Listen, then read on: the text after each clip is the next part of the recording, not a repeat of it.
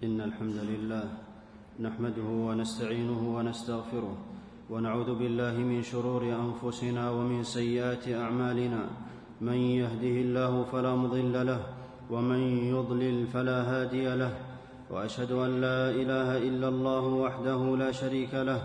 وأشهد أن محمدا عبده ورسوله صلى الله عليه وعلى آله وأصحابه وسلم تسليما كثيرا. أما بعد فاتقوا الله عباد الله حق التقوى فالتقوى أكرم ما أسررتم وأبهى ما أظهرتم.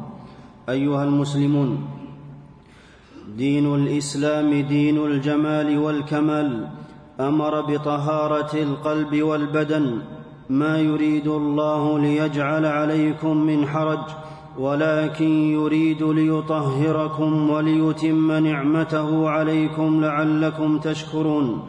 وأمر بتطهير أماكن العبادة من الشرك والدنس وطهر بيتي للطائفين والقائمين والركع السجود. ووصف الله الرسل بنقاء القلوب فقال عن إبراهيم عليه السلام إذ جاء ربه بقلب سليم وحفظ نبينا محمدا صلى الله عليه وسلم وهو في صغره من أدواء الصدور.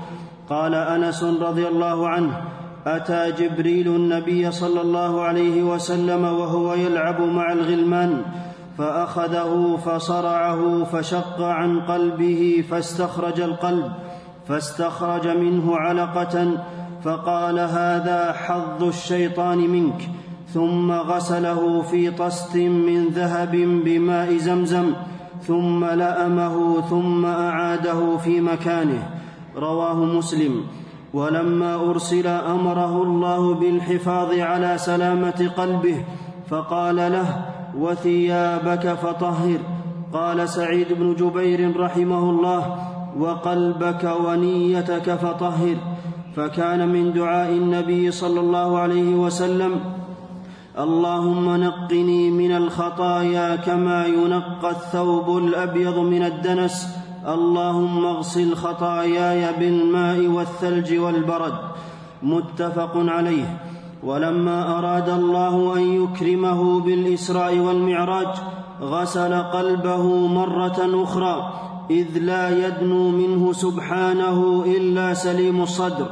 قال عليه الصلاة والسلام نزل جبريل ففرج صدري أي شقه ثم غسله بماء زمزم ثم جاء بطست من ذهب ممتلئ حكمة وإيمانا فأفرغها في صدري ثم أطبقه ثم أخذ بيدي فعرج بي إلى السماء. متفق عليه. وأثنى على أهل قباء بتقواهم وملازمتهم كمال الطهارة. قال سبحانه لمسجد أسس على التقوى من أول يوم أحق أن تقوم فيه.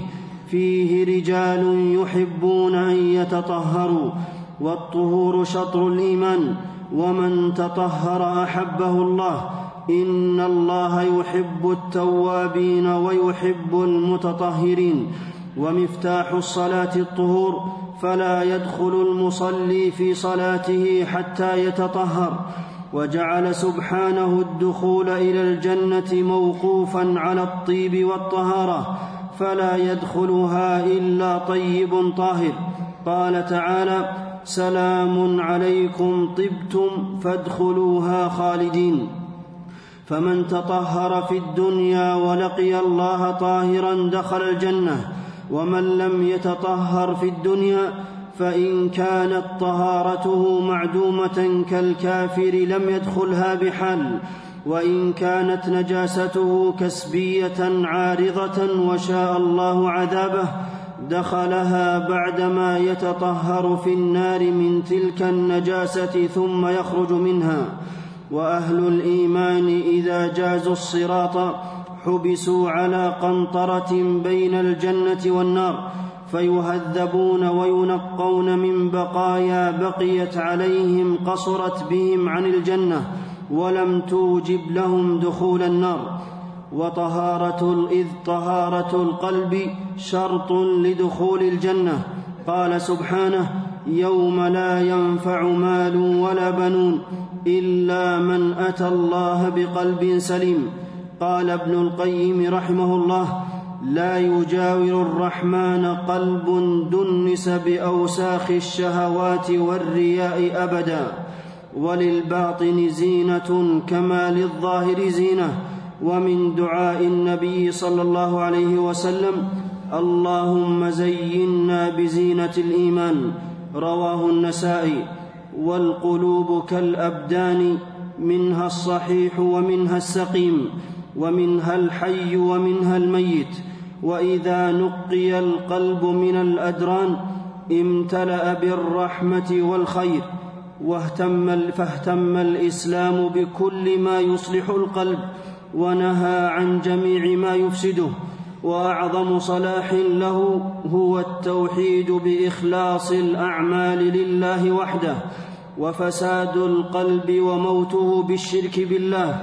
قال عز وجل إنما المشركون نجس وتوعدهم بالخزي والنكال فقال أولئك الذين لم يرد الله أن يطهر قلوبهم لهم في الدنيا خزي ولهم في الآخرة عذاب عظيم والمنافقون وصفهم الله بقوله إنهم رجس قال ابن كثير رحمه الله أي خبثاء نجس بواطنهم وظواهرهم والحقد والحسد داء في القلوب. إن لم يتدارك بالدعاء وسلامة الصدر أظلم به. قال عليه الصلاة والسلام لا تباغضوا ولا تحاسدوا ولا تدابروا وكونوا عباد الله إخوانا. وقدم رجل على النبي صلى الله عليه وسلم فقال لأصحابه يطلع عليكم الآن رجل من أهل الجنة ولما سئل عن عمله قال إني لا أجد في نفسي لأحد من المسلمين غشا ولا أحسد احدا على خير أعطاه الله إياه. رواه أحمد. ومن دعاء المؤمنين ولا تجعل في قلوبنا غلا للذين آمنوا. قال ابن القيم رحمه الله ما رأيت احدا أجمع لخصال الصفح والعفو وسلامة الصدر من ابن تيمية والقلب شديد الصفاء سريع التأثر أدنى معصية تؤثر فيه. قال عليه الصلاة والسلام إن العبد إذا أخطأ خطيئة نكتت في قلبه نكتة سوداء فإذا هو نزع واستغفر وتاب سقل قلبه وإن عاد زيد فيها حتى تعلو قلبه وهو الران الذي ذكر الله. كلا بران على قلوبهم ما كانوا يكسبون. رواه الترمذي وواجب على العبد أن يغسل قلبه في كل يوم وليلة ومما ينقيه الصلوات المفروضة. قال النبي صلى الله عليه وسلم أرأيتم لو أن نهرا بباب أحدكم يغتسل منه كل يوم خمس مرات هل يبقى من درنه شيء؟ قالوا لا يبقى من درنه شيء. قال فذلك مثل الصلوات الخمس يمحو الله بهن الخطايا. متفق عليه. ومن صلى بعد تطهره كان سببا في دخول الجنة. قال عليه الصلاة والسلام ما من مسلم يتوضأ فيحسن وضوءه ثم يقوم فيصلي ركعتين يقبل عليهما بقلبه ووجهه إلا وجبت له الجنة. متفق عليه. والوضوء دواء للقلوب والجوارح.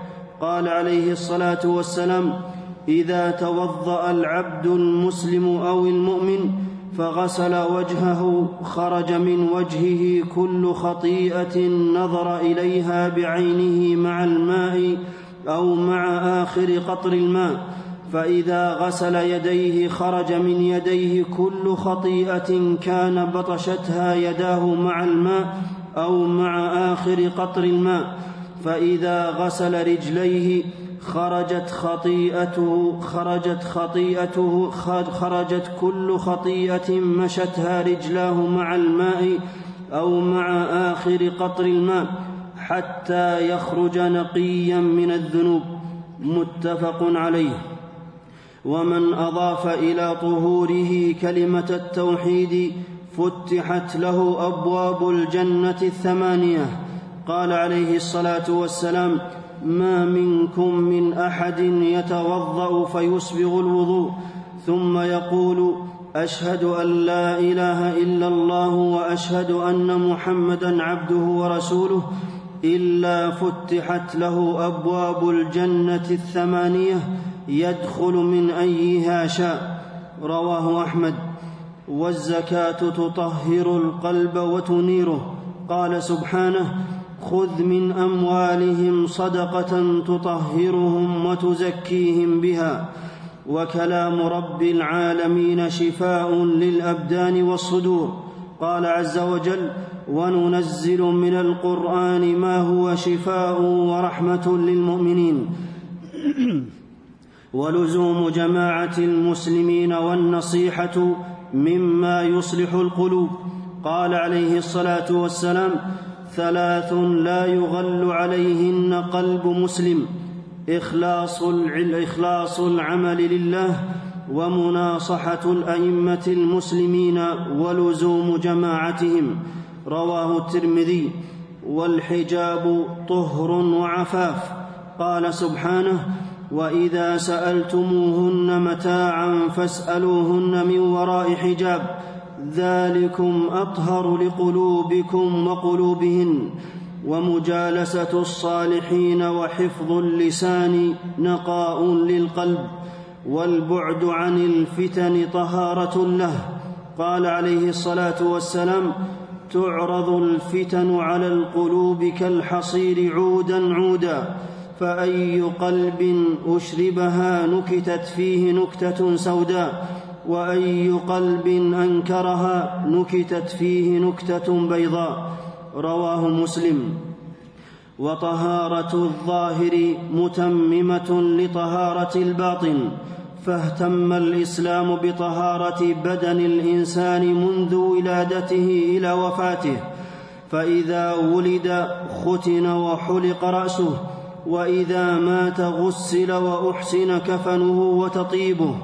وكان عليه الصلاة والسلام يحب الطيب ويرى وبيص طيب المسك يسيل من مفرق رأسه وكان يتسوك عند كل وضوء وصلاة وعند دخول المنزل وإذا استيقظ من النوم وأمر بما جاءت به الفطرة من قص الشارب وإعفاء اللحية والسواك واستنشاق الماء وقص الأظافر وغسل البراجم ونتف الأبط وحلق العانة وانتقاص الماء أي الاستنجاء والختان ووقت في ووقت في قصر الشارب ووقت في قص الشارب وتقليم الأظافر ونتف الأبط وحلق العانة ألا تترك أكثر من أربعين ليلة وأمر كل مسلم أن يغتسل كل أسبوع.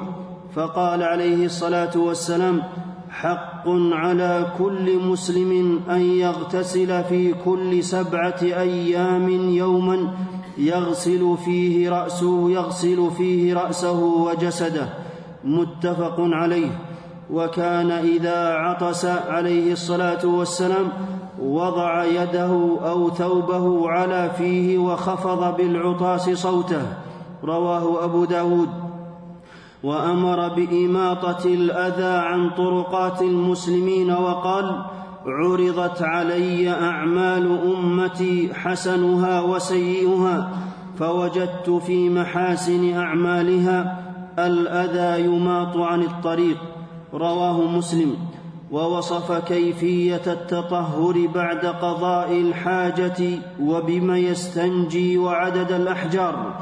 فنهى عن الاستنجاء باليمين ونهى عن الاستجمار بالروث والعظام والا يستجمر بأقل من ثلاثة أحجار ونهى عن كل ما فيه مجانبة التنزه أو تمامه فنهى عن التنفس في الإناء حال الشرب وعن نفخ الطعام وعن الشرب من فم القربة أو السقاء لأنه ينتنه.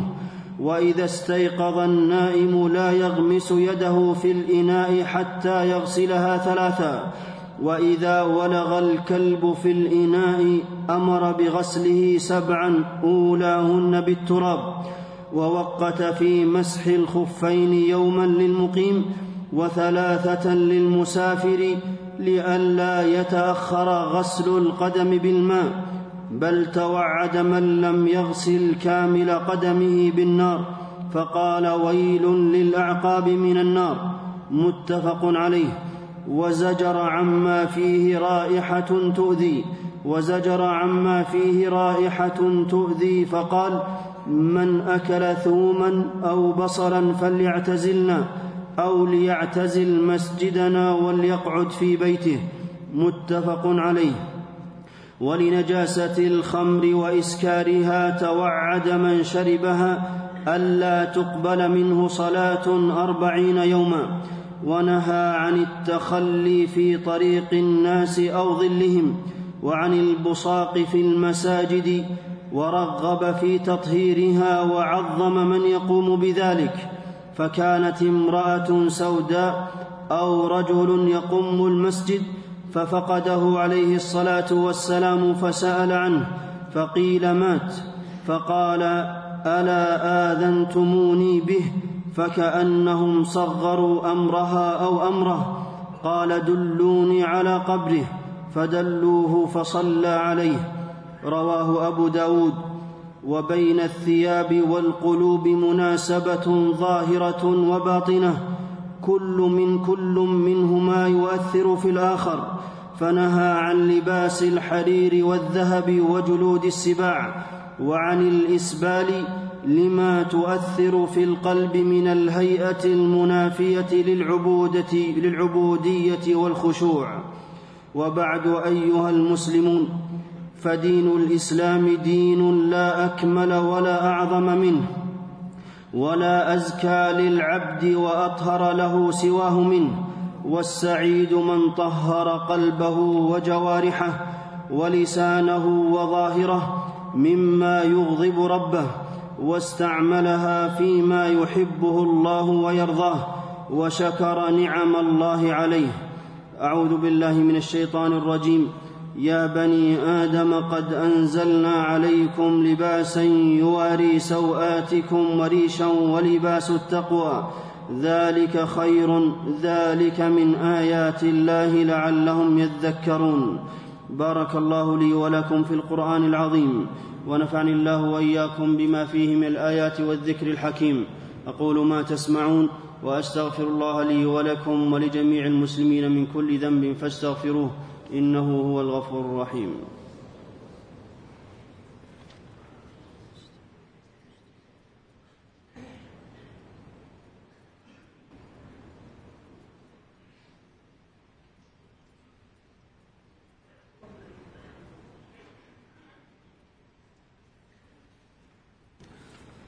الحمد لله على إحسانه والشكر له على توفيقه وامتنانه. وأشهد أن لا إله إلا الله وحده لا شريك له تعظيما لشانه وأشهد أن محمدا عبده ورسوله صلى الله عليه وعلى آله وأصحابه وسلم تسليما كثيرا. أما بعد أيها المسلمون فدين الإسلام دين عظيم يأمر بمسح الأذن داخلها وخارجها في اليوم مرات والنقطة الواحدة من البول تنقض الوضوء والكلمة الواحدة من الكفر أو عمل يناقض الإسلام يخرج به المرء من الدين ولا يستقيم إيمان عبد حتى يستقيم قلبه ولا يستقيم قلبه حتى يستقيم لسانه ولا يستقيم قلبه حتى يستقيم لسانه والقلب السليم هو الذي سلم من الشرك والغل والحقد والحسد والشح والكبر وحب الدنيا وسلم من كل شهوة تعارض أمر الله ومن كل شبهة تعارض خبره ومن أحق ما يطهر به العبد حياته طهارة لسانه وماله من المحرمات والشبهات. ثم اعلموا أن الله أمركم بالصلاة والسلام على نبيه فقال في محكم التنزيل إن الله وملائكته يصلون على النبي. يا أيها الذين آمنوا صلوا عليه وسلموا تسليما. اللهم صل وسلم على نبينا محمد. وارض اللهم عن خلفائه الراشدين الذين قضوا بالحق وبه كانوا يعدلون.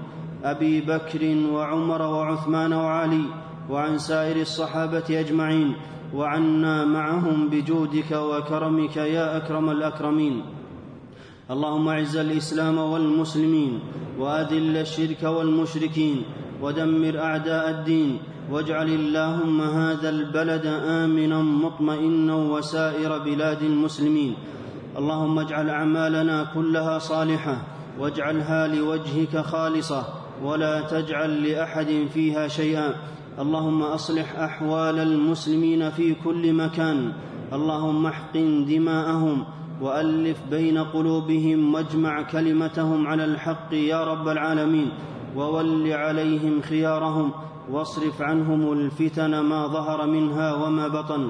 اللهم وفق إمامنا لهداك واجعل عمله في رضاك ووفق جميع ولاة أمور المسلمين للعمل بكتابك وتحكيم شرعك يا ذا الجلال والإكرام. عباد الله إن الله يأمر بالعدل والإحسان وإيتاء ذي القربى.